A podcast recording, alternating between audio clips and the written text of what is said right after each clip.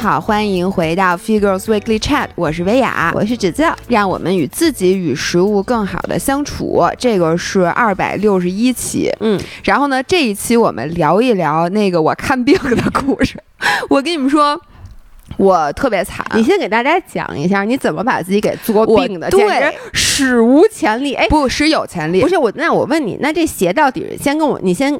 跟我直接跟我说这鞋到底好还是不好？鞋当然好，还是我的问题。OK，讲吧。嗯，是这样。鞋将来我还想买呢。是我，我给大家讲一个悲惨而凄凄惨，但是有点搞笑的故事啊。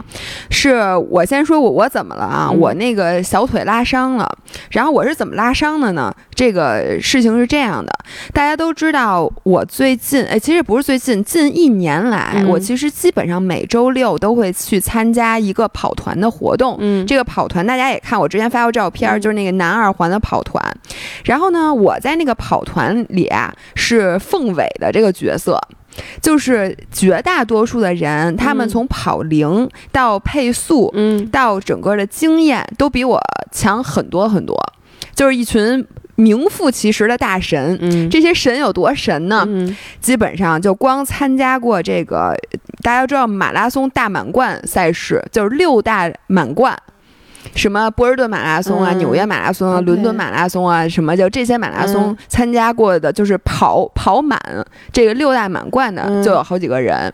大家都知道波马是非常难 BQ 的，对吗？嗯。然后像什么牛马呀、伦马都是最难中签的赛事等等，所以说就说。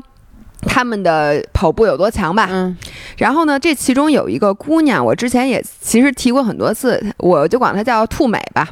大家他的微博叫啪啪兔酱。大家如果想看一个女生跑起来有多好看，大家可以关注一下啪啪兔酱。跑起来像一只羚羊，或者说。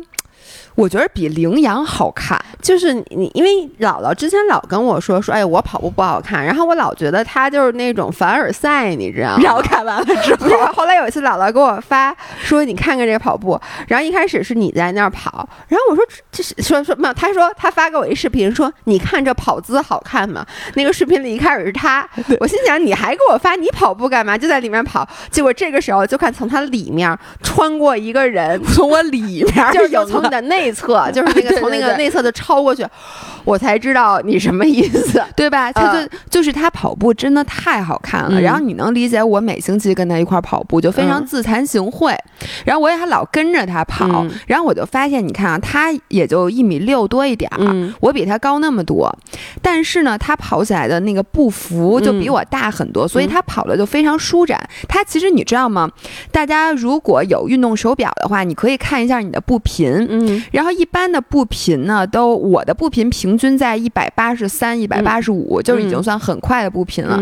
然后你看，一个比我矮的人，他的步频比我慢很多，他其实平均步频只有一百七，但是他又跑得比我快很多。但不是说应该步频越高越好吗？呃，同样配速，就是怎么说呢？顶尖跑者他的步频这么快，是因为人家配速也巨快。但是你看，我们俩同样的配速，或者他他甚至比我配速快，但是呢，他的步频其实比我低，因为他当时可能觉得。他叫慢跑，他没有必要那么快的步频，但是呢，就说他的步幅要比我大非常多，所以你想想，就是他的跑姿和我跑姿比，我就觉得我一直没抬起腿来，所以每次照片呢，我就特别想，我说我要改改跑姿。然后我最近也是因为那个夏天，然后在室内训练的时间比较多，于是就又有功夫看一些姿势跑法那些书，我又捡起来了。然后一看呢，人家就说说啊，像我这样的人，如果我想提高步幅的话。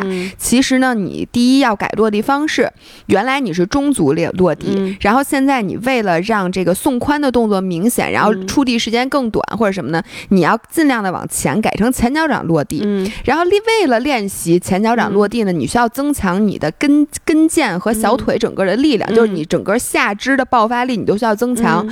然后如何增强这些训练呢？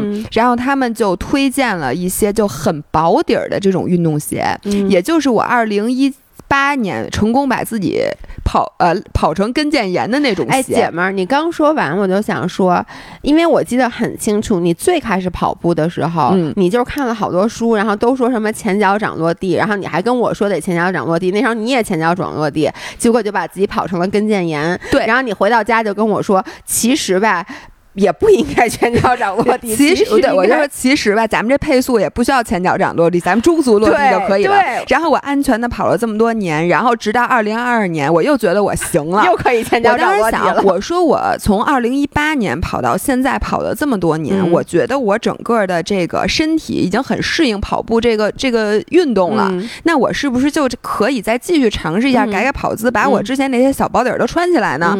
然后我要到这儿也可能不会伤的这么严重，但是呢，我又找找找找那个就是姿势跑法那些专，就是那些书啊，什么 paper 看了一堆，发现哎，就 Vibram 那五指鞋，这个是练足部肌肉最好的鞋。因为我记得你最开始你跟我说，你说你看为什么要穿薄底儿？说你看就是人类最开始是不穿鞋跑步，没错，exactly。那用我爸的话说，人类进。就是我爸说，人类进化了这么多年，终于能够躺在沙发上不跑步了。你还要跑步？人类进化这么多年，终于知道穿厚底鞋舒服了。你说不？我不要底儿。对，就说人家就说说那穿薄底儿鞋其实是最利于锻炼你的足部肌肉和你的整个小腿的这个肌肉的。嗯，然后于是我直接呃叫什么呀？冲动消费，然后还买两双，一双呢是走路穿的，嗯，一双呢是专门的跑鞋，但是呢呃。时至今日，我还没有收到那双跑步鞋，因为我那号不合适，后来换了一次。然后我就收到了那双走路的鞋，它比 Vibram 的跑鞋底儿还薄，就是基本上所有 Vibram 鞋里底儿最薄的一双。OK。然后呢，人家其实给了我说明书，跟我说你穿 Vibram 来训练足部的肌肉，要从走路开始，然后之后增加到你每日活动量的十分之一，就等于你跑十公里，你有一公里穿它，九公里穿正常的鞋，慢慢循序渐进的训练。然后，直到你的肌肉力量已经足以支撑你。呃，比如说改变你的什么姿势啊，或者什么的，然后你再穿着它去干正常的训练，就是以后你可以达到的目的是说，穿着它呃跑步，穿着它爬山，穿着它干嘛？就你干嘛都可以穿着它，但是这需要一个过程。所以胡林大变态当时穿着它逛街，可能没毛病。胡林大变态他，我观察了他走路也穿它，对。然后呢，他在室内训练，然后做 CrossFit 什么，他都穿这个鞋。对，这个鞋本身是一个确实，而且你知道吗？就是很多人他的脚。你自己平时穿厚底儿鞋，你是不知道你脚落地的问题的，因为它那个大厚底儿，或者说它很舒服的鞋，它把你所有的问题都给掩盖了，多好啊！就是多好啊！不是我，我真的不能理解。人家鞋，人家公司花那么多钱去科研这个底儿，怎么能去纠正你这个落地方式的毛病？怎么能去通过鞋，通过一个工具去帮你弥补你的先天缺陷？你说我不，因为你的先天缺陷是可以改的。你不需要你都快四十岁了，你改什么？就这样。因为你其实说实话，你想跑步进步，嗯，你是必须要增强这些小肌群的力量的。但是呢，你说让你天天练拿脚趾抓毛巾，嗯，你愿意练吗？你不愿意练。但如果有一个方法让你非常省事儿的，就让你的进步了一下就干伤了，就这样。对。然后我呢，我。我我真的是，所以你你你在跑之前，你看那个说明书了吗？我看了，但是呢，我是这样想的，你又开始是因为啊，现在那操场我都进不去，嗯，所以你说啊，就如果你今天的目标是跑十公里，你只有一公里能穿这个鞋，你怎么办？你是背着你你在背包背着另外一双鞋，然后跑完一公里换下来吗？你这不是麻烦吗？那你就跑一个往返的。不对，不好意思，五百米，两个五百米是一公里吗？两 是吗？是两个五百米可不是一公里吗？我忘了，一公里是一千米还是一万米了？一公里是一万米，赢了。哦，对不起，你把我都说懵了。我跟你说，我心里咯噔一声。个十百千，一千米是一公里。你现在这智商跟李彦霖。跟李彦霖什么一克 一克等于对？那我告诉你啊，嗯，就是你就跑跑五百米再跑回来，你把那就回家再换个鞋不就？不是我只能回家，对不对？对，但是就是你你得鞋，你不能搁马路上啊。对呀，那你就很麻烦嘛，对吧？嗯。然后因为我我要跑操场就很容易，我把那鞋搁在操场旁边，我能看见，然后我跑个一公里回来再换上。但是现在不是不让进操场吗？然后我就只能在外边马路上跑。我就想我还得背越野包里边背双鞋，齁傻的。我就说这样，我说呢，我就。呃跑五公里，嗯我就慢点跑。嗯结果呢，当我换上那双鞋的时候，我发现啊，嗯就是你穿那个鞋不可能跑得慢，因为你穿上那个鞋，你知道吗？很神奇，嗯你穿上一个 Vibram 那小薄底儿，嗯你跑一个试试，你绝对不可能用后脚跟儿落地，嗯，因为后脚跟落地太震了。对对对，所以你必须只能是用前掌落地。嗯当然，然后呢，我发现就甭管你想多慢，你用前掌落地，你跑的就是不会太慢，因为你时间就你肯定是时间会更短嘛，就你触地时时间会更。短，并且你的跑姿你会发现，就是前掌，因为小时候咱们跑步都是冲刺跑，都是前掌落地，你会发现这个跑姿它就不会太慢。嗯，你可能你觉得已经很慢了，一看表可能也就五分十几、五分二十那种，所以呢，我就开始跑。其实呢，跑到大概两公里多的时候，嗯我的左腿就已经开始发硬了，就整个小腿都是硬的。嗯我能想象，我每次跑步都硬，对，嗯，呃是吗？因为我跑的少嘛，就是哦，你整个脖梗子都是硬的，对对对，我就浑身都是硬的。对对对对，然后我就已经开始觉得不舒服了。嗯，但是我当时一想，我说我这跑一半儿半半拉拉的，是不是？我是是是你你大家能理解嗯我那种就是有点强迫症似的，嗯而且不能接受。就是我就心想，我都跑这么多年步了，你让我嗯出门，你要说跑个五公里停，嗯，我觉得它还是个东西。嗯你让我跑二点多公里就停，啊，不过这我同意，就连我都觉得二点多公里短，你就觉得我这不刚出门吗？嗯那那你说我也没别的鞋，我就说那我就坚持一下吧。然后等到坚持回来，我的两条腿就全是硬的，就是小腿就全是硬的。嗯但是我这会儿也没有特别在意，因为我以前其实也发生过这种类似的情况，基本上养几天就好了。嗯然后这一养就养了，我是上礼拜一跑的，然后到昨天是整整一个礼拜。所以你昨天还说什么你受伤了，然后我不说，我说你怎么你怎么受伤了？然后来，因为我都压根儿就以为你早好了呢。因为，咱们上周三一起吃饭的时候，你说你那腿疼，我就觉得你这就是喊，因为你的恢复能力非常迅速。其实，我也没想到这回嗯就一整个礼拜，然后上周六你没有去南二环，没有，因为我当时腿其实还挺疼的。嗯然后我这礼拜一就昨天晚上，嗯我就隔了一整个礼拜了。我我跟大家讲一下我是哪儿疼啊？嗯我最后那个疼痛就化为一个点，就是我的左腿小腿，在我的跟腱和我的小腿的腓肠肌，就是小腿外侧的那个肌肉交界的那一个点，嗯，就是在我每次垫脚尖儿的时候，嗯。都会特别特别酸。我给大家形容一下那是哪儿啊？就是你知道，就是如果你那个勾脚尖儿，就是如果你勾脚尖儿的话，你会发现你小腿后侧有一个地方，可它可能有一点点凹进去，就是有一个类似于要就是你的跟腱，因为为你小腿从脚跟儿开始往上数，那个没有肌肉，就是你绷劲儿的时候，对。还是很细的地方是跟腱，然后交界那个处非常明显，就是你当你绷起小腿肌肉的话，就是那鼓起来那肌肉和那个没有鼓起来的跟腱交界的那一点，对，然后就非常疼。然后我嗯昨天其实走路的时候已经不疼了。嗯。我就说，那我再去跑步吧。结果我一出门，刚跑了一公里你，昨天不是穿的那个 Vibram 吧？不是不是不是，我特意穿了一个非常舒适的 Zoom X 大大泡棉的鞋底儿，还是不行。结果我一下就急了。嗯我就心想，我怎么能一个礼拜就没好呢？嗯我就去看病了。然后我今天想跟大家分享一下，就是因为跑步的伤病是特别特别多的，然后像筋跟腱炎啊，嗯，呃，或者肌肉的膜炎我啊跑出来过，哦，因为我是属于跑步特别典型的跑步姿势不正确的，就是你看咱们所有的，就每次大家去拍一些照片跑步的，嗯，就特别特别明显，就是你都是中足落地，就是嗯。你在空中的时候，你的脚也是平的。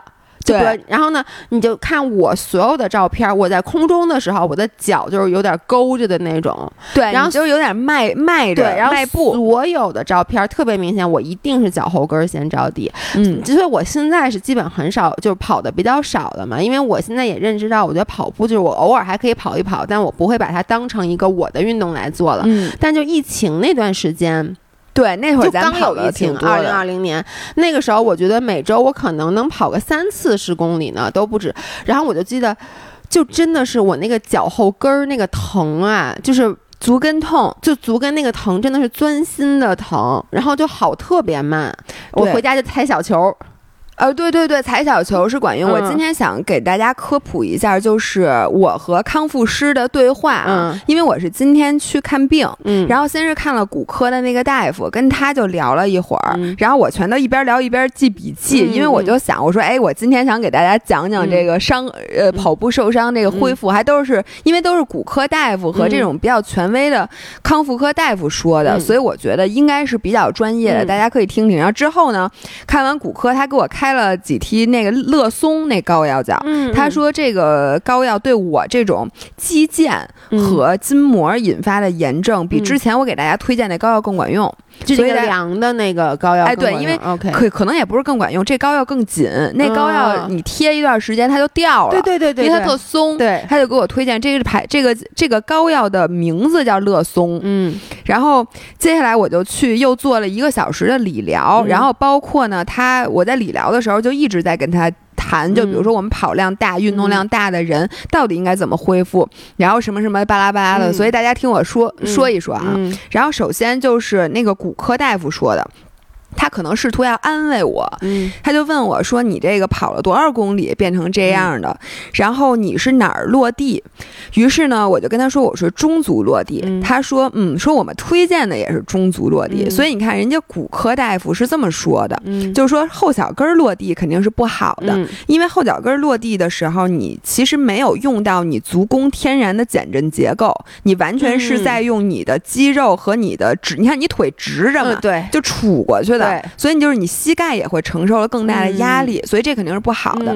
然后前脚掌落地，嗯，他说这个是我们一般觉得专业运动员，那你如果你的肌肉和跟腱强，你可以这么落地。但是我们普通人，这个对你肌肉的质量、嗯，强度和你的这个跟腱的这个承受能力和柔韧性是极大的考验。嗯，所以说这个其实是一个非常容易受伤的。嗯，然后就说这个。最推荐普通人呢，对肌肉啊，对什么关节影响最小，其实就是中足落地。中足落地呢，其实就是大家可以理解，就是你脚啪一下着在地上，平平着平落在地上。对，然后呢，平落之后再过渡到前脚掌都没有问题。我就是这么跑的，现在就是你脚就像你就平着啪落上之后，然后你最后肯定还是要，你要不前脚掌，你没法迈出下一步。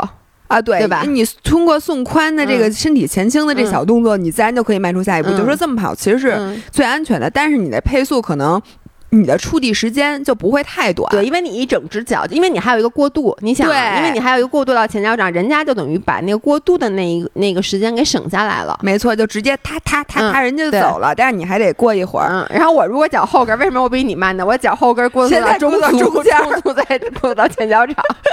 对，然后先是说这个，然后还有一个呢，他就说说你啊，已经挺幸运的了，嗯，因为他是说这样。就是他摸了摸我腿这位置，跟我说：“你这个呀是呃肌肉和跟腱中间的那个交汇点伤，说这个点是最容易伤的，因为呢，它你就想象两根皮筋儿把它套在一块儿往两头拉。”中间那点是最脆弱的，然后说我呢是更偏肌肉那边儿。啊，如果是跟腱就完了。他就说肌肉比跟腱要好容易好，对，是因为肌肉里面是有血液的，就是它血液这么着，呃，新鲜血液就会帮你愈合的更快。然后跟腱呢就会好的非常慢，因为跟腱里边，你想跟腱它是白色的，大家都吃过板筋，那板筋里头没血，对，所以呢它就更不好好。然后比肌肉和跟腱更难好就是关节。他可能就不能好了，对。然后就说什么样的人，他就说我呀，一看就属于典型的，因为他让我做了几个足背屈的那种测试，就看小腿灵活度，就说我小腿本身柔韧性是比较差的，嗯。所以像我这种小腿的柔韧性是，是什么意思？就足背屈、勾脚跟和绷脚尖儿是这意思吗？对。因为大家可以做一个测试，就是呃，之前其实咱好多视频里都有，就是你如果离墙有。就你的脚现在是一个弓箭步的姿势啊，大家前腿，你前腿的那个脚尖儿和你的墙中间有一个角，有一个角。然后这个时候你用前脚，在你前后脚的脚跟儿都不离地的基础上，用前脚的膝盖去碰墙，看你能不能碰上。我就这个测试特别差，就是我的这个勾着脚尖儿。的那个能力特别差，所以呢，我就经常做的一个练习，大家是不是也不知道大家做的多不多啊？就是你的脚整个人踩在台阶上面，然后把你的脚跟儿往台阶下面沉。嗯，我特喜欢做这个，我觉得拉伸小腿特舒服。哎，对，但是呢，我反正就是这个做完，我每次都特别紧张，就很疼。哦，那你要这么说，我觉得我也很差，是我。我经常会出现小腿发硬的情况。啊，对，这个是不是就说明我的应该是柔韧性？还有，如果你深蹲，咱们并着腿，然后过头深蹲，就往下蹲，蹲到底下会很晃，脚尖儿觉得马上就要抬起来，蹲不下去的话，这种人可能也是小腿的柔韧性不好。他就说，柔韧性不好的人一般伤的是那个肌肉，嗯，柔韧性好的人一般伤的是关节。哇，所以他就说，你伤肌肉其实要比伤关节要幸运，因为你等于你的小腿肌肉帮你扛过了这一关。你这么说还真有道理，因为你看我腰受伤，医生当时跟我说的是一样的话，因为我腰不是特别特别硬嘛。嗯。然后呢，医生就说说，其实腰硬的人他更不容易真正的受伤，因为腰软的人特别容易把腰椎给伤到。但因为我腰硬，所以我伤的拉伤的是肌肉。你想啊，就在你说那没没。坏之前肌肉先坏了，对呀，就比如说你。有一个一个卷儿，然后那个软的东西在里头，然后外面裹一硬的东西，然后这时候你去掰这个东西，那肯定是那硬东西裂了，对吧？然后你软的东西肯定没事儿。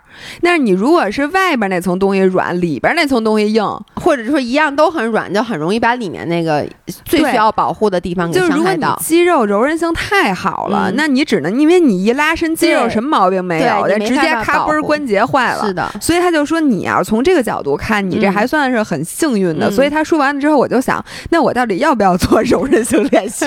我让他一直硬着，我还改不改这个问题？但是我没没好意思问大夫，因为大夫给我讲了好多怎么增加柔韧性。然后这个是那个骨科大夫说的啊。然后骨科大夫说完了之后，我就去康复科做理疗了。嗯，然后呢？大夫就先跟我说了一点，这一点是咱们之前提出的疑问，就是说，当你运动过程中你已经有点不舒服的时候，这时候你该继续还是该停？嗯，然后他从他的角度给出了一个我觉得挺好的解释，大家可以参考。他是这么说的：说如果你跑步的时候感觉就是疼痛等级啊，就是一到十，一是有点点很小的别扭，嗯，十呢就是你疼的已经不行了，你要死了，嗯。然后在一和十之间，如果你比如跑步的时候，你觉得你足底或者你小腿或者你的髂胫束，就很多是膝盖的下侧或者膝盖上侧，反正就是你跑步容易难受的那几个点的疼痛等级在一到二，并且呢，这点非常关键，并且随着你跑步的继续。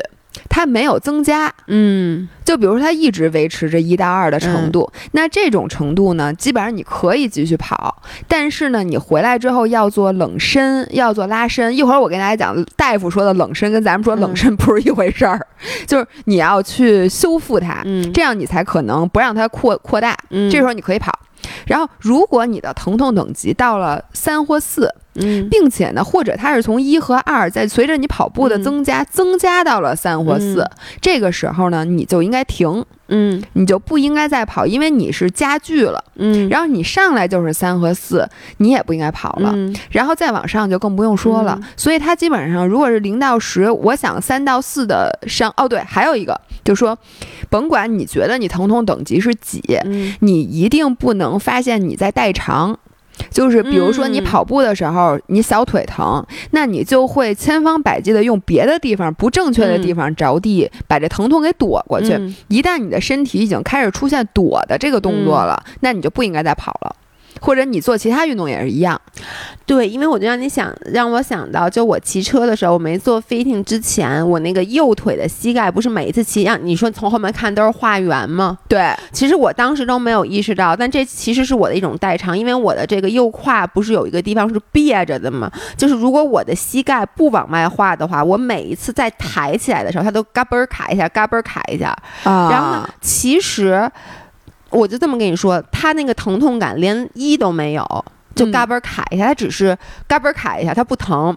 然后呢，所以所以我当时就根本没介没在意，但是我的身体其实一直在代偿。但是我没有意识到我身体在代偿，以至于我最开始骑车就没做飞行的时候，我每一次你记不记得我骑只要过了三十多公里，我就说我右边整个是麻的，就不管是胯还是腰，包括我从肩膀，我觉得我右半右半扇儿都不好了。但其实这个就是由于一个小小的，可能是我髋关节的柔韧性差导致的代偿所引起的一系列问题。对，所以就说一旦你开始明显的觉得自己是在为了躲了这疼，然后是一种奇怪的跑姿或者姿势，你就不应该去做了，你就应该去看看一下大夫。嗯，可能我我真的觉得啊，如果你已经拉伤了，就找一个地儿看骨科，嗯，千万别不看，因为大夫是这么说的，就是你如果积累到一定程度，就是比如你那呃肌肉都粘在一块儿了，粘连了，什么组织什么的就都不好了的话，你以后的动作都不不太可能对了。嗯，而且这个动这个问题可能是很好解决的，你就做点理疗，或者你去看一个什么理疗科就 OK。然后这这是接下来他说的啊，然后再之后我就说，那到底比如说啊，咱们现在普通人，就很多时候你运动量大了之后，你会觉得。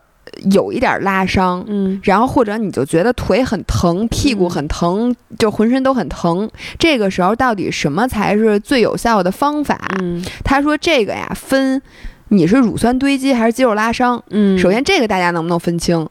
你能分清吗？我能，对。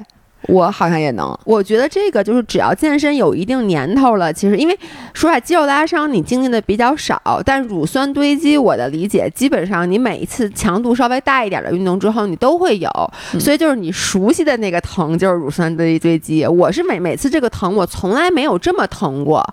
它是一个不一样的疼法，就是一个是酸，一个是疼。但有的时候酸太酸了吧，它也有点疼；对，疼太疼，它也有点酸。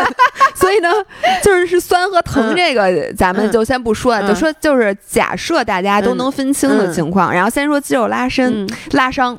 然后这里面我我我一直都不知道是这么一回事儿，就是肌肉是一丝儿一丝儿的，这个咱们知道。然后肌肉拉伤呢，就好像咱们吃那酱牛肉，嗯，哎，不是酱牛肉，它把那丝儿竖着切了，咱们吃不出来。手撕鸡丝。鸡胸肉撕那个撕撕鸡胸肉那丝儿，大家想一下，那就顺着那个纹理撕。哎，对你等于就把那鸡胸肉从中间撕断了。所以它等等，你再说一遍，肌肉拉伤等于说它不是，呃，就比如那肌肉一丝儿一丝儿的，它不是横着去切，它是顺着那丝儿断的，对吧？那丝儿崩了，跟皮筋儿你把它揪断了是一样的。那那不是手撕鸡丝，那是酱牛肉啊，啊。哦，我不是说你切酱牛肉的过程啊，我是说肌肉拉伤的过程。大家可以想象去，你去，呃，叫什么？就那鸡丝儿，你不是那么去剥离那个丝儿，你是拿出一根鸡丝儿从两边抻它。OK OK，然后你会发现你那个断的的那个面儿啊，是一丝儿一丝儿的断的。OK，对吧？那就是咱们的肌肉，咱们的肌肉跟那鸡胸肉长得一样，都是一丝儿一丝儿的，所以等于它就是轻微的，不是所有根儿都断了，它是中间有一些根儿它断了，嗯，然后呢，它要往回长，嗯，然后长的过程中呢，你会产生这个叫疤痕体，嗯，就跟你平时说的是肌肉拉伤吗？还是？肌肉拉伤？我我一直以为你做所有的就是增肌训练，其实都是一个，就是它叫那个，对，是。是对吧？没错，没错。所以这就是为什么解释一会儿跟你说一个我得到的 take away 啊，这就是马上就到了。OK，就是说你拉伤之后，他不得把那丝儿给你接上吗？对，他最开始给你接的叫疤痕体，这个时候他给你接的是乱的丝儿。就是它不是它对不上，因为它为了把你两头赶快给你接上，所以它可能横着长了好多根儿，竖着斜着全都长了好多根儿。它不是先给你固定上吗？然后固定上之后，它再慢慢的去长。嗯，然后这个时候你的肌肉质量是最差的。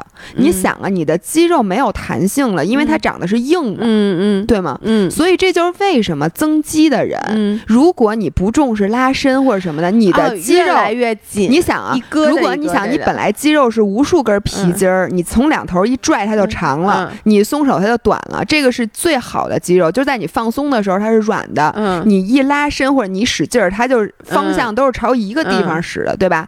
然后当你把这个肌肉拉伤，但是它长成了疤痕体，没有长好的时候，你它中间那块跟补丁一样，所以你这么拉它也拉不动，对吧？但是你放松它也收不回去，对，所以就等于横着竖着皮筋儿，它是一坨皮筋儿，你能懂吗？懂。所以这个肌肉是。最不好的，所以你就不能让这个肌肉一直待在这种状态下，这这种状态下，那怎么办呢？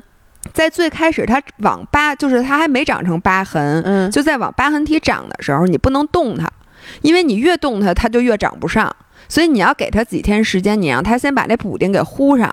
OK，然后在呼上之后呢，你他是他是这么说的，我不知道这个背后的科学是怎么说，反正他跟我是这么解释的。你需要给他一些轻微的活动量，让他知道他应该往哪个方向长。这个时候，他的组织会把那些长长错了的地儿给融掉，然后把那丝儿都给你顺过来。就好像你知道骨头，你如果想让骨头知道它怎么长，你给你得给它应力。嗯，这就是为什么你骨折修复你得下地。嗯，那个骨头的那个什么素，你记得吗？它会往往这个方向走，就是骨头的生长是有那个方向的。对，这就是为什么你长牙的时候你要咬咬一些比较硬的东西，什么狗咬胶，这样你的牙才会顺着长，它不会长滋了。懂，其实等于就是肌肉是，其实就是当你做一些轻微的运动的时候，我相信它里面会有一些 signal，就是那种对什么信号，对这种信号会，它就告诉你，你给我这么横着长啊，你别给我竖着长，对吧？所以这个时候运动是非常重要的，但是你的运动重要呢，又不能。再严重的把它又给撕了，对，然后又把它撕了，你就白动了。对，所以这个时候就是大夫有时候说的，让你觉得特别 confusing 的点，就是他让你在恢复的时候又让你运动，又不让你运动，就是要把控一个，我觉得一个是强度，一个是量。对，嗯，所以这个时候就非常 subtle，就是说你又得动，但你又不能动。但是他用丝儿这个拉丝儿的角度一跟我说，我就明白了。所以他就说，咱们恢复的第一原则就是在急性期的时候，让它长疤痕的时候，你别去动它。然后在之后呢，你又不能不动它，你还是要动一动的。这是第一点啊。第二点，然后我就问他，我说这个就就因为今天就光我做这一个小时的理疗，他给我上了三种机器，嗯，一个是。是光照的，嗯，一个是电极片儿，就他在我腿上贴俩电极片儿，然后我感受到的就是咱们做那个电刺激那滋滋那种麻的，还有一个呢是冲击波，嗯，那我感觉他在我腿上做一热玛吉，嗯，就是我那腿的感觉就是你们做过热玛吉，就那声噔儿踏噔儿踏，就那冲击波热的吗？不是热的，那热玛吉是烫的。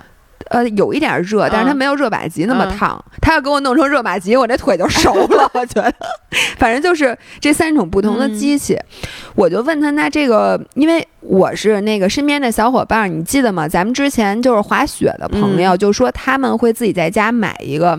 光照的灯，就你知道吗？我我上一次见那个活灵大变态 Eric，他就跟我说，你直播能不能上那光照那灯？因为他也是，他那是灯啊，不，他不是，他也是运动受伤了。然后他就说去和我们家给他照一个什么东西，他就说那东西医生建议他跟家里买一个，他就非让我上。我说我说我不会为了你一个人去做一个这个灯的。我的理解就是那个理疗对，就是当时那个我记得是谁来着说说他们滑雪的人都买一个，因为滑雪的小伤少痛太多了，什么。可能是什么手手腕伤了或者哪儿，他就说他把那灯照着，然后就能促进他的恢复。然后我们南二环的那个好多人都买了一个叫 Compax 吧还是什么，它是一个也是那种用 KEMS 就是电刺激的这么一个东西，等于它是一个小的机器，然后呢有几个电极片儿。然后，比如说你经常小腿难受或者大腿难受，你就把那个电极片贴在腿上，也是一种。然后像那个超声波的那种，我我没见着有谁买，可能那东西比较贵，也比较大。我就说那这三种东西哪个好使？他跟我说，其实原理都是一样的，就是你的肌肉在恢复的时候最需要的是什么？肌肉的药就是新鲜的血液。就是你只有不停的让这个血液流进来，带过氧气和营养带进去，对，然后它才能长得更好。那有其实从底层逻辑上来讲，两种方式，一种是肌肉主动的收缩，一种是肌肉被动的收缩。那主动收缩是啥？其实就是你拉伸，然后并且你做一些这种运动，就轻微的这个运动。嗯，其实你的目的就是为了让那，因为他说肌肉啊就像海绵一样。嗯。然后你把它挤一下，就肌肉收缩那一下，你就把血都挤出来了。然后你再一放松，那肌肉又回来了。所以你如果不动它呢，它就是那点血，可能就跟死水一样，它就是血流速度慢嘛。你要挤它几下，那血不就充盈了，充盈，然后它就会带很多的氧气进去。对对。然后他说，其他那几种呢，其实都是被动的。嗯。然后有他说比较管用的，第一是手法，他把手法排在了所有这些之前。按按，所以就是筋膜枪对吗？按摩。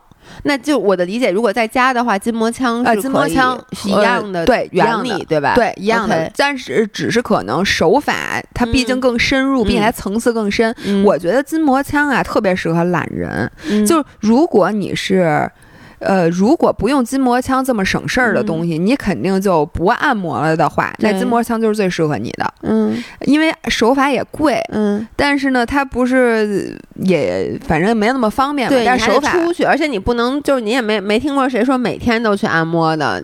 哎，对对吧？人家明人家那个运动明星，人家是自带康复师的，对对，他说手法效果是最好的。当然了，筋膜枪、什么泡沫轴，然后像说的这种光，嗯，和那个超声波，嗯，和电极，嗯，那就是可能这一类。伤痛更适合这个，这一浪是伤痛更适合那个。他就说，比如说你皮肤有创口，这时候你只能照光，因为你不能在那上面贴电极片儿。嗯，然后或者是说在急性期，你可能首先能上的就只能是冲击波还是光来着，反正电极片儿也是到最后你才能上的。就说这个中间有一一些区分，但是本质来说都是把更多的能量给。运送到你的肌肉里，让你的肌肉被动收缩，然后呢，产生更多的血液。其实就还是那个血，嗯嗯嗯，管用了。所以呢，呃，这个是肌肉拉伤。哎，那那我 OK，你接下来要说那个是那个排酸，就是那个特别酸。那那我有啥问题？我我有一个问题，第一就是，呃，因为其实所有的。运就所有的力量训练，嗯，所有的增肌训练，其实我们之前说都是肌肉拉伤，嗯，所以这个算是肌肉拉伤一类的，对吗？但是就是我。我认为啊，大夫说的伤是真的，你已经疼了。因为你看啊，比如你刚才说的一点，就比如说你这个，呃，比如说我练臀，嗯，我第二天的那个酸，就是它又它是其实介于拉伤和那个排酸的疼之间的，因为它等于，因为其实你练臀，比如你一个大重量的练，其实它就是把那个肌肉给那个丝儿，就是它就是让它产生那个非常小的那种拉伤，把肌肉拉断。咱们之前都说过，它叫什么 micro。Tearing 什么之类的，对对，就是那个小丝儿断。对，它你可这么说吧，比如你一共有一百根丝儿，然后我觉得大夫说的那个拉伤，就是你可能已经拉断了三十根，然后你已经产生炎症了，就它疼了。我觉得这是他说所谓的肌肉拉伤。你说你要只拉断了十根儿，然后我觉得他自己就是没有在没有炎症的情况下自行修复，我觉得那就不算。而且我的理解是不是就是说，如果拉伤的话，可能它那个更集中，就比如说都是在同一个区域。就是断的比较多，而咱们正常的练臀，它可能就是真的就是整个那个你臀肌这儿一点那儿一点这儿一点那儿一点，但它 in general 它整个这个臀肌它那个大的那个那个丝儿还是没有断的。因为我在想，比如说啊，你看我练完臀第二天，其实。它就是它也是呃肌肉一丝儿一丝儿的拉伤了，然后呢，它在愈合的过程中产生了增生，于是你的臀肌变大了。嗯，就是所有的增肌训练的原理都是这个。对，那也就是说，我以前比如说我第一天练完臀，我第二天特别特别疼，然后这个时候呢，其实按你说的，医生说的，就是我应该先给我的臀两天休息。对吗？就是你你刚才说的，就说，但是他说的是你已经，其实就是你的拉伤的意思，就是已经有炎症，然后那里边。但其实我我的感觉啊，所有的力量训练，只要是强度够大，它没有产生那种伤害性的拉伤，但它其实都是有炎症的。因为我不知道大家可以留言告诉我，你们有没有这种感觉？就是你做完那种特别大重量、高强度的力量训练之后，你有的时候。就是会有一点点体温升高。啊，有有有，其实这个就是你的身体有炎症，你其实身体是在对抗这个炎症嘛，所以我觉得它本身就是你可以把它当做肌肉拉伤一样对待。我觉得是，就是其实那原理是一样的，就是它只是我我我的想法就是，比如说它里面那个肌肉啊，有有粗丝儿有细丝儿，可能第一就是肌肉拉伤，第一可能断的是那个特别承重的那粗丝儿，第二它就比较集中，可能就是它一一咕噜就全断了，这个时候它就会真的就是。产生伤害，我是觉得对，就像你说的，你重量越大，嗯呃，越集中，嗯。你这样跟肌肉拉伤的差距越小。对，所以我就想说，因为很多时候，我觉得我的那个疼，你刚问我能不能分清楚，嗯，我说我也能分清楚，但我现在又收回我的话，就是有的时候那个疼就是介于，我觉得可能我再重一点儿。我就拉伤了，但嗯。现在我没拉伤，但是我能够明显的感觉到，就是我有有时候我练完力量，我会觉得我去，我我觉我我要发烧了，嗯，就你有那种有一点点那个身体还在抖的那种感觉。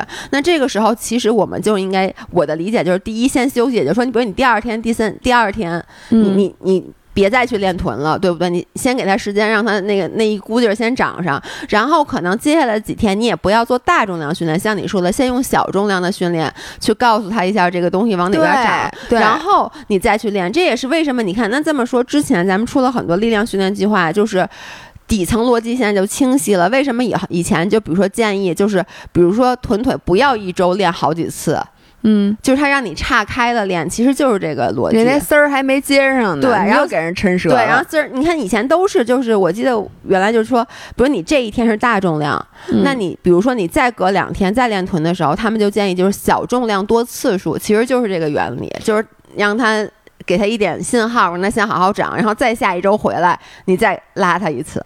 对，但是你知道你说这个啊，我觉得对于进阶的人，嗯就是老手，嗯其实更关键。新手呢，呃，我现在的理解是这样的：嗯嗯为什么最开始你觉得你劲儿长了？嗯但是你的肌肉并没有长大，嗯就很多新手是这个问题。然后是这样的，就是你比如说有一百个肌纤维、嗯在那儿，是你做这个动作是可以练到的。最开始呢，你募集这些肌纤维可能只募集到了三十根儿，嗯你只有这三十根儿动了，那七十根儿都不知道你你你要干嘛。对，所以呢，你就只有三十根儿的劲儿，嗯就是你的皮筋儿只是三十根儿一起绷的那个劲儿。然后随着你锻炼最开始啊，你是从三十根儿募集到一百根儿的过程，但是你肌纤维的数量也并没有变化，嗯它的。叫什么呀？体积也没有变化。你比如今天锻，今天做二头弯举，嗯，三十根儿动了，明天四十根儿动了，对所以后天哎五十根儿动了，就能越举这你越沉。对，你想啊，你劲儿长了吧？嗯因为你从三十根猴皮筋儿变成了五十根猴皮筋儿，嗯但是呢，你那一百根儿，因为还有五十根没动嘛，嗯所以你的当当当时你的肌肉不会长大。嗯然后这个时候，很多时候你酸，嗯是因为你这块肌肉啊，它没没怎么太、嗯太用过。嗯然后我觉得它也不一定是到那个拉伤那个强度，因为你毕竟还有一一大半。非常轻的那种酸。我觉得那是我们一会儿讲的，它嗯它可能是比如说乳酸，嗯或者是一种那种叫什么酸啊，反正现在这个医学对于乳酸这件事儿为啥会堆积，或者它到底怎么着，还不知道对还不知道。对，然后呢，随着你到到高手，我不知道能不能到百分之百啊，嗯反正至少你每次锻炼都应该是七八十根儿吧，我我感觉啊，嗯我瞎说的，反正就七八十根猴皮筋儿，然后你也不再进步了，你可能就能募集到这么多猴皮筋儿了。然后这个时候你上一特大的重量，然后这些七八十根猴皮筋儿已经尽力了，但是它仍然就这个时候是其实才是最容易被拉伤的，嗯因为你已经到你的一个天花板了。是然后这个时候很有可能你在判断你就被拉伤了。嗯所以我觉得我一般判断我自己到嗯到底是乳酸的问题、嗯还是拉伤的问题。如果我判断不清，嗯我就琢磨了一下我干什么了。嗯就如果我是明显举了一个像举重这种，嗯那我很有可能就是拉伤了。嗯然后如果我做的是一个很长时间，但是就是时间长。嗯但是呢，我的肌肉其实没有负荷很大，那我基本上就乳酸堆积了。嗯嗯，所以我从这个东西来嗯反推，我现在到底是乳酸嗯。还是疼？嗯。那我现在接着说乳酸啊就是首先我说的就是乳酸，咱们之前说那 EPOC，、嗯。就是在哎不对，它叫什么来着？你是 EPOC 呃不不是那个 EPOC，不是氧化 EPOC，就是那个叫延迟性肌肉酸痛啊呃 DOMS 对嗯。DOMS，、嗯。就这个是一个大家都经历过的现象。但是就像自行车为什么骑起来它不会倒，是个难解之谜一样，就这个 DOMS 产生的这些机制，就怎么让你会更多的堆积乳酸，怎么着会更多的，它是个谜。所以咱们暂且把这一趴放一放。嗯。就是，但是咱们都知道，一定会堆积乳酸，对吧？然后像无论是今天的这个康复师的大夫，还是之前你看到那些运动员实际的操作，然后我现在发还是我个人的体会，就是你在一个很大运动量，比如说我今天跑一半马，嗯，或者我今天骑车骑了好几个小时，爬了好几个坡，然后当你觉得腿非常酸的时候，你一定在这个高强度的运动之后要加一些低强度的运动。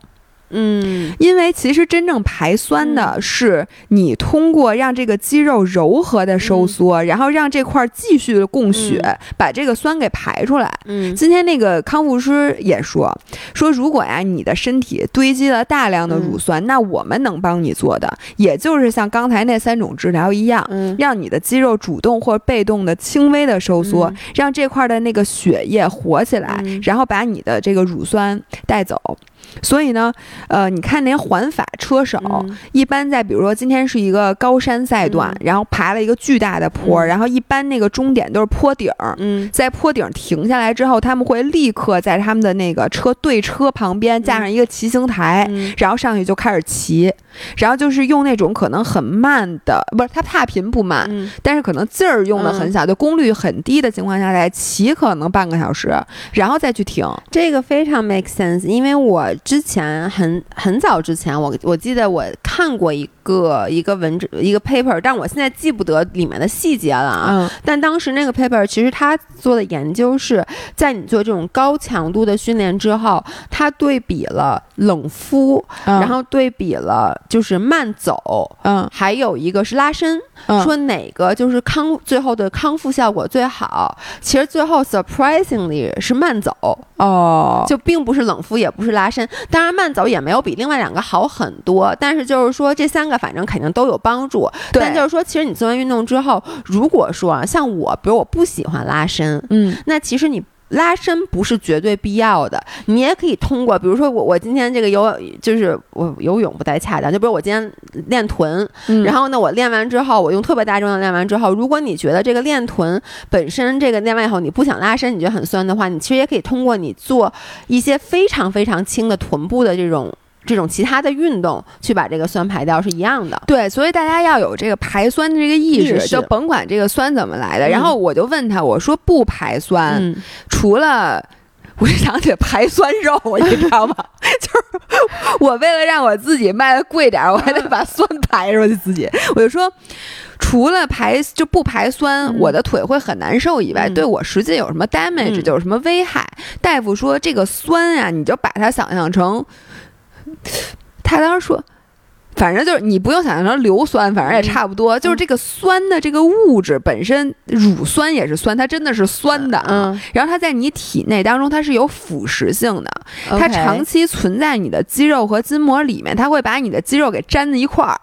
就它会让它产生粘连，然后会让你的，而且并且它就说减低它的这个 integrity，反正就是减少它这个组织的整体性。嗯嗯，反正这意思就是在里边待着它就不行，它沤着。你想就这酸，对对对对，它沤泡着，你把你的肌肉泡酸泡酸里边，是就就就是它不好，它还会影响你肌肉的质量。OK，所以呢，我们平常就是在你长跑完了之后，就像你说的，我们可以走一走，放松一下。或者你轻松的那个这个慢跑，让这个酸排出去，你再关机，嗯，就好像你现在刚做了一个 PPT，嗯，对吧？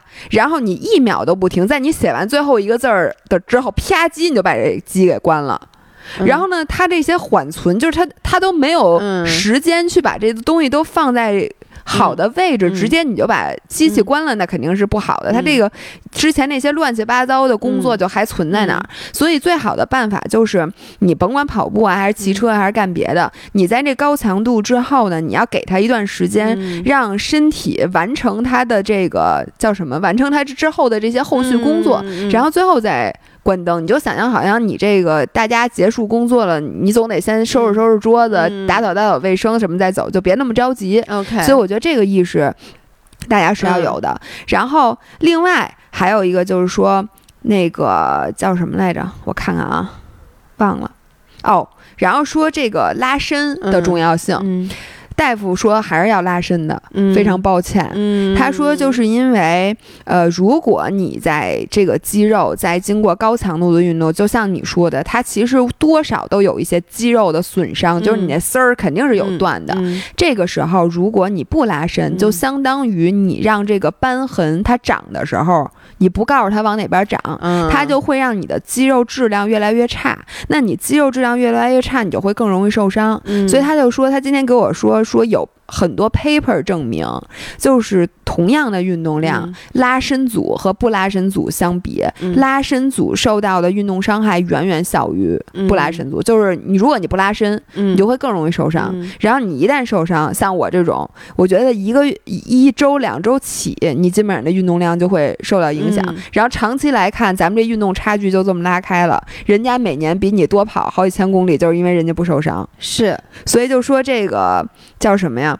冷身和拉伸其实两回事儿，冷身到，就是我刚才说那种排酸的东西，哦其实那叫就是呃叫 cool down，、你 cool down 和你的 stretch OK，其实完全是不一样的目的。OK，所以就说，但是这俩事儿都得做嗯嗯因为我看那个 paper 是说乳酸堆积嘛，那等于啊，说。乳酸对。对，所以它不管你是跑就 cool down，像我说的走路也好，还是你是拉伸也好，它其实效果是差不多的。哎，你知道我原来就小学还是初中的时候，咱跑步，嗯你记得吗？跑八百米累得贼死，嗯然后过了终点就想一屁股赶紧坐那儿，当时老师就不让，对，就说你不行，就你不能坐那儿什你得再么的。走走。我一直觉得是为了保护心脏，因为我觉得也有这个原因。对，就是那会儿那，但是那会儿老觉得就是乳酸这事儿跟我特别远，但是我现在越来越觉得这个事儿，不过你今天说的有一点真的有打到我，就是你比如说，你看我那天滑完水回来，然后我真的是。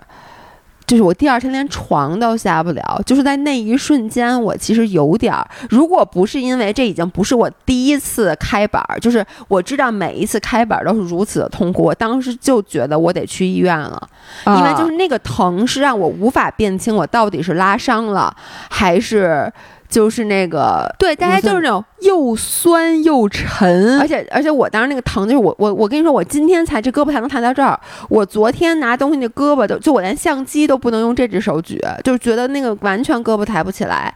然后我觉得其实我之前就很忽略这个，因为当时。我其实可以做一些事儿让这个缓解，比比如你看罗京他要去，比如去按摩也好，然后他直接让那个琳琳去给他买药，嗯。我们家就有现成的膏药，我都懒得贴。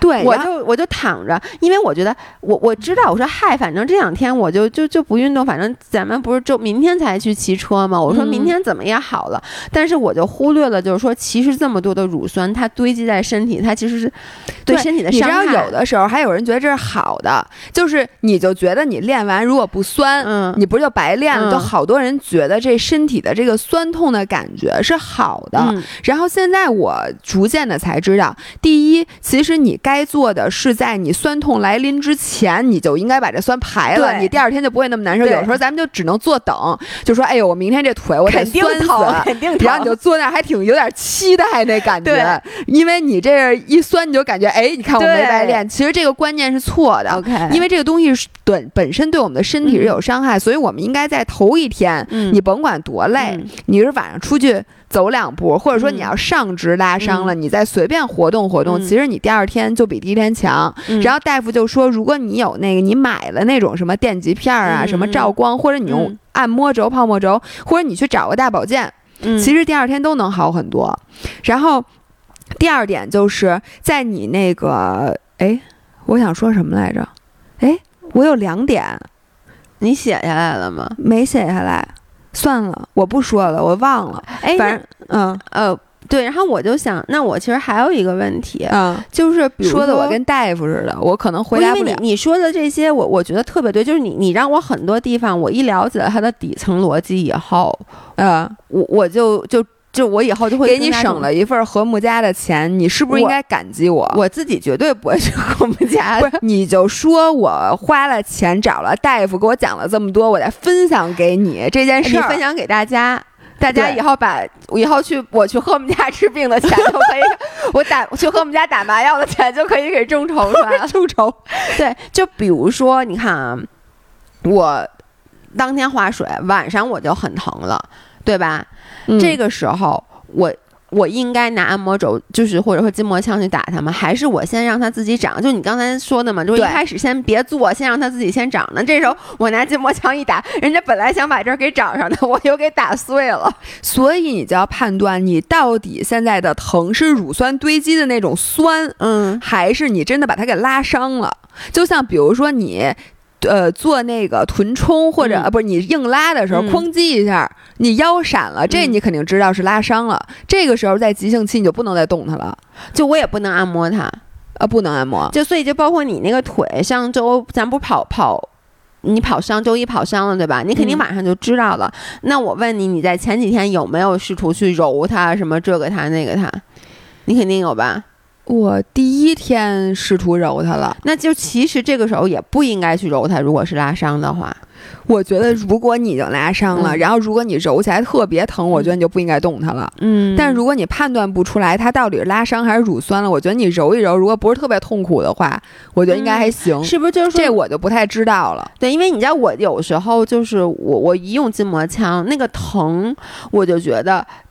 可能是我自己给自己找借口，我就说啊，你现在不能再再拿筋膜枪打他了，因为你现在拿筋膜枪打的，其实对肌肉是一种损伤。你先让他自己先在那默默的哎这个如果有这个大夫，我也可以再去下，因为我还约了下一次理疗，我可以问问他啊，就说什么情况你可以去，应该去拉伸，可以应该去泡沫轴。如果你已经疼了的话，我的理解，你自己可以用疼痛感来判断。你想，如果你已经拉伤特严重，比如说你腰，你你不可能，你不可能拉伸的，不，我不可能拉伸。但是，比如说我当时腰伤了之后，像老爷公他的第一反应就说：“哎，我给你揉揉吧。”啊，对吧？你看，你比如你，但如果他一揉你，发现你特疼，嗯，你就不让他揉了。我觉得所有东西咱们都首先可以用疼痛来判断，嗯嗯，因为如果你摸上去之后你觉得很酸，但是你揉一揉，你觉得哎，我好像挺舒服的，我觉得那可能就可以揉。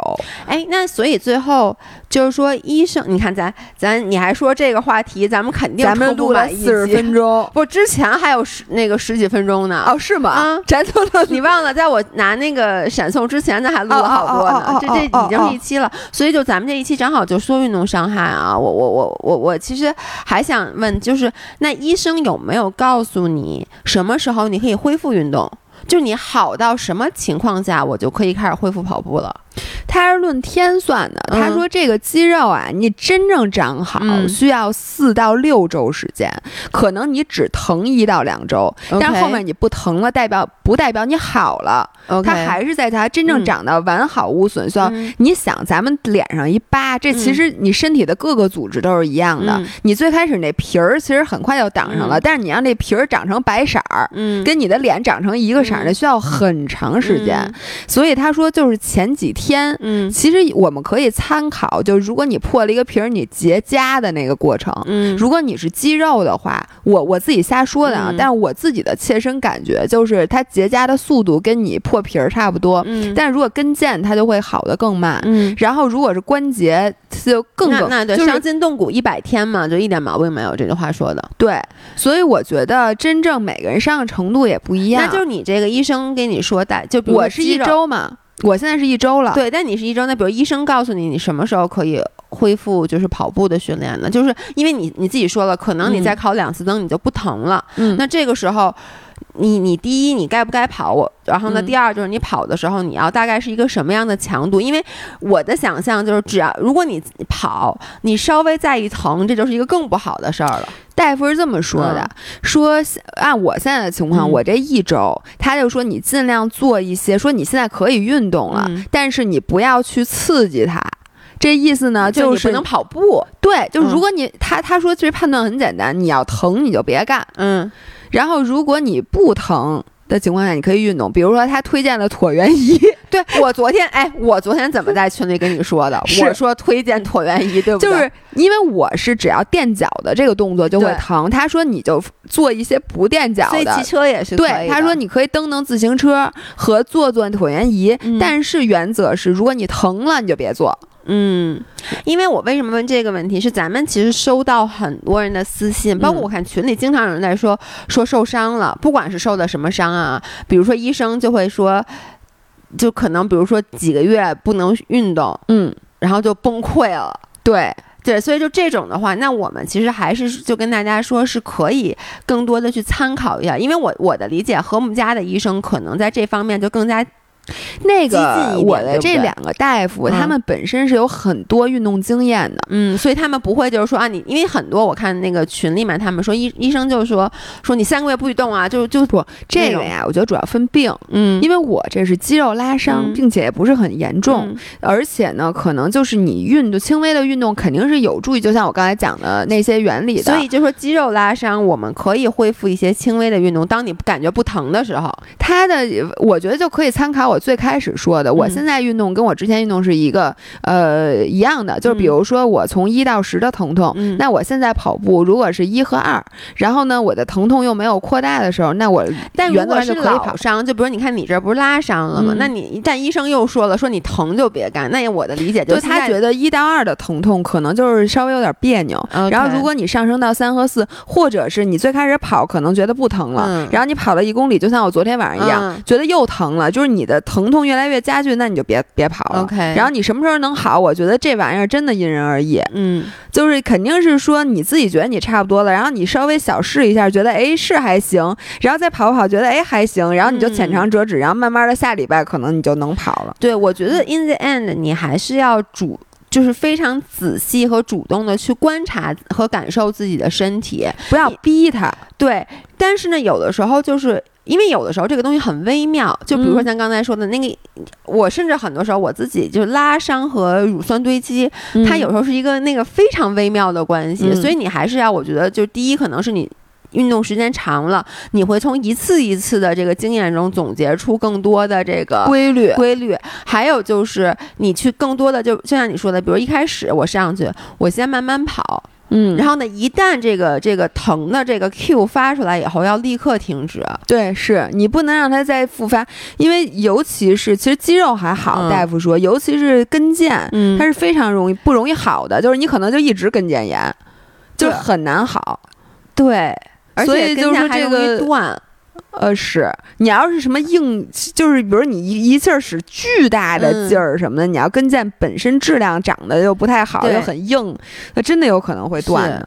但我觉得，嗯，因为我我是经常听到，因为那个老公他打球嘛，然后我就觉得断跟腱在打篮球的男生当中是非常非常普遍的，包括就是。前段时间才跟我说，就他们有一个男生就跟腱就断了，而且是没有做任何过激的运动，都不是说你说的什么特别跳特别高啊什么之类的。所以我的理解就是，因为随着我们年龄的增长，其实我们的这个很多这个身体组织的质量是在下降的。对，那你现在对他就不能再像你年轻时候对他那样了，而且因为他肯定是因为之前也有炎症，也疲劳。如果说你本身就像你说的，就是我小腿这一段时间，我我可能。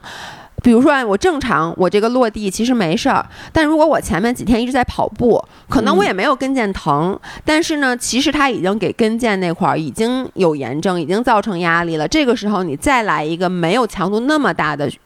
的动作的时候就会造成运动损损伤。行，我最后想用一段话来收一下尾。嗯，这段话呢，其实就是前一阵时间大家让我学习的一个这个播客，叫《海马星球》。嗯，我确实认真的学习了。然后呢，这里面就是呃，这两个老师就其实有一个 guest speaker。嗯，然后呢，他在这个微博上面，这个这个人叫少女大师子，那子是那个。子就是体呃一补旁的一个子，那不念仔吗？啊，仔也行，子也行啊？是吗？啊，这单立人一个子字一个子，这字不能念子吗？只能念仔吗？我觉得是念仔。我不说了，因为我可能又错了。你然后呢？呃，他写的一段，但是这个这件事情和他的这个主要微博上的论点没关系啊。他是说他的身体的。然后我正好觉得跟咱们这期的主题特别贴切，这也是在我们在那个饮食训练营里面，嗯，因为前两天结营了，你知道吗？就暂停的那个饮食营。然后有的人把这段话分享出来了，嗯，然后我想给大家念一下啊，说。别急于绑定一个外在的生物，这意思就是说，你非得要养宠物什么的。你刚出生时已经配备了一个将要伴你一生的宠物了，这个宠物就是你的身体。我们给它一个名字叫大乖。说你可能会说，我就是我的身体，怎么我的身体是我的宠物呢？其实并不是，在你睡眠的时候，你会离开你的身体，所以你的身体得到了休息。因为白天的时候，你以自己的欲念把它使唤得够呛，它累死了。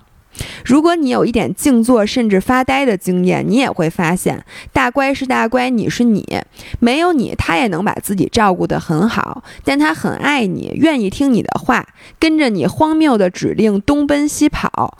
你们俩的缘分是一辈子。大乖这个动物比猫大很多，比狗大很多，也比猫狗稍微聪明一些。虽然没有毛，但有光滑的皮肤，摸起来很舒服。而你恰好生活在一个主要为大乖这类动物设计的世界里。总的来说，生活还是很便利的。比如猫狗打不开便利店的大门，你的大乖可以。拿出你对小动物的爱去回报这个对你忠心耿耿的宠物。如果你不会贬低自己的猫，那么也请你不要贬低大乖。猫还会尖叫，但是大乖不会，它只会默默地承受。如果你不会虐待自己的猫，那么也请你不要虐待大乖。这个世界上有保护动物的组织，但没有专门保护大乖的组织。任何人都默认它是属于你的。如果你不会逼迫自己的猫去伺候其他的猫，也请你不要用大乖去讨好伺候别人的大乖。你不缺爱，你就是爱本身。你的大乖也不缺爱，只要你愿意爱他。哎呦，你哭了是吗？哦，我觉得。特别感动，对我为什么想说这点，就是我后来听他那个他们俩的那期播客《海马星球》那期播客啊，然后里面就是，当然这不是主题啊，主题是那个女权，嗯，但是呢，他这里面就讲了很多，就是说你为什么，就是你对你的猫狗其实没有期待的，比如说你一直向往一个什么样的身体，嗯，但是你没有这样的身体，你就想，就比如说你希望你的狗是一只。嗯，又会接飞盘，又然后特别聪明，然后你让它在哪儿吃饭，在哪儿吃饭，让它在哪儿拉屎，在哪儿拉屎。但是当你的狗不是那样的时候，你就会说嗨，说那我也我也很爱呀，而且觉得好可爱，你就觉得这无所谓嘛。所以你对你的身体，你这个哺乳动物的身体来讲，其实也是一样的，你不要对它有这种。过分的需求，你觉得别人的宠、别人的狗怎么都会干这干那，我的怎么就不会呢？你就不要有这种期待。然后，并且呢，你也请认真对待你的身体，就好像你会给你的猫买最贵的猫粮，对吧？嗯。然后你会特别重视它，就比如说它的耳朵，你要清洁它；然后它的牙，你还给它刷牙、剪指甲什么的。你对自己的态度应该是一样的，就是你在给自己选择食物的时候，也请你给自己最贵的人粮，也不是最贵的，就是最精心选择的人粮。嗯。然然后，并且呢，你对待你的每一根头发呀，你的身体什么的，都应该是那种充满爱的那种。因为你想，你的猫和狗还有可能生你的气呢，但是你的身体没有资格生，它没有办法生你的气。然后它仅仅有的反抗，也就是它做不到。然后，所以我觉得这句话特别，就是这一段话特别想送给每一个。这个我觉得是吧？我听完以后是让我感受到，因为其实之前我觉得里面有一句话说的特别对，就是。呃，我们其实对于这个世界上任何一个东西，我其实都没有默认它是属于我的，我都会抱着一颗感恩的心去拥有这个东西。任何一个东西，不管是你自己挣的钱也好，你的家人也好，你的朋友也好，你的伴侣也好，其实你都会不会觉得这事儿是白来的，你都会觉得是我需要付出努力，我才能够得到他们的爱也好，得到他们对我的肯定也好。只有这个身体，我真的压根儿就觉得它是我的。对，就我从一开始就觉得我的身体，我想怎么弄它就就就怎么弄它。对，然后但是你刚才说那，我觉得就是就是。就是，我觉得就是精神和人人人体的分离这点很重要。这样子，因为为什么很多时候我觉得你会苛刻自己的身材，或者说你会在自己有伤痛的时候还要去强迫跑步，就是因为你把它当成了一个你的完全的所有品，你才会去逼迫它。但是如果这个时候你就想一想，你其实也要感激你的身体，就是你不会要求你拥有一个完美的父母，也你也没有资格要求你有完美的。伴侣，那这个时候你其实也不应该要求你有一个完美的身体，嗯，是对吧？对，哎，我觉得这这说的真好，嗯，所以请大家那个，如果如果你感兴趣的话，你可以去看一下他微博，然后这个这段文字他应该告诉我们那是念仔还念子，我跟你说这事儿，我觉得我说的对，你回他就不能是个多音字吗？不是你知道吗？昨天晚上我们录那个和日坛录那期节目的时候，嗯我就说。我就说我特别没文化，嗯然后他们就不信，我就给他们举了几个例子，他们就说说这个只要说的人多了以后，它就变成多音字了，好，对不对？行行行大大好的大挪鱼，好好好，你的你的四大神兽都在听从你的召唤。好，那我们就周周五再见。周五见。大家如果想听什么选题的话，可以给我们留比如说。像女权，我求求，咱不碰这俩字儿了，行吗？我不。好那今天就到这儿我们周五再见。拜拜。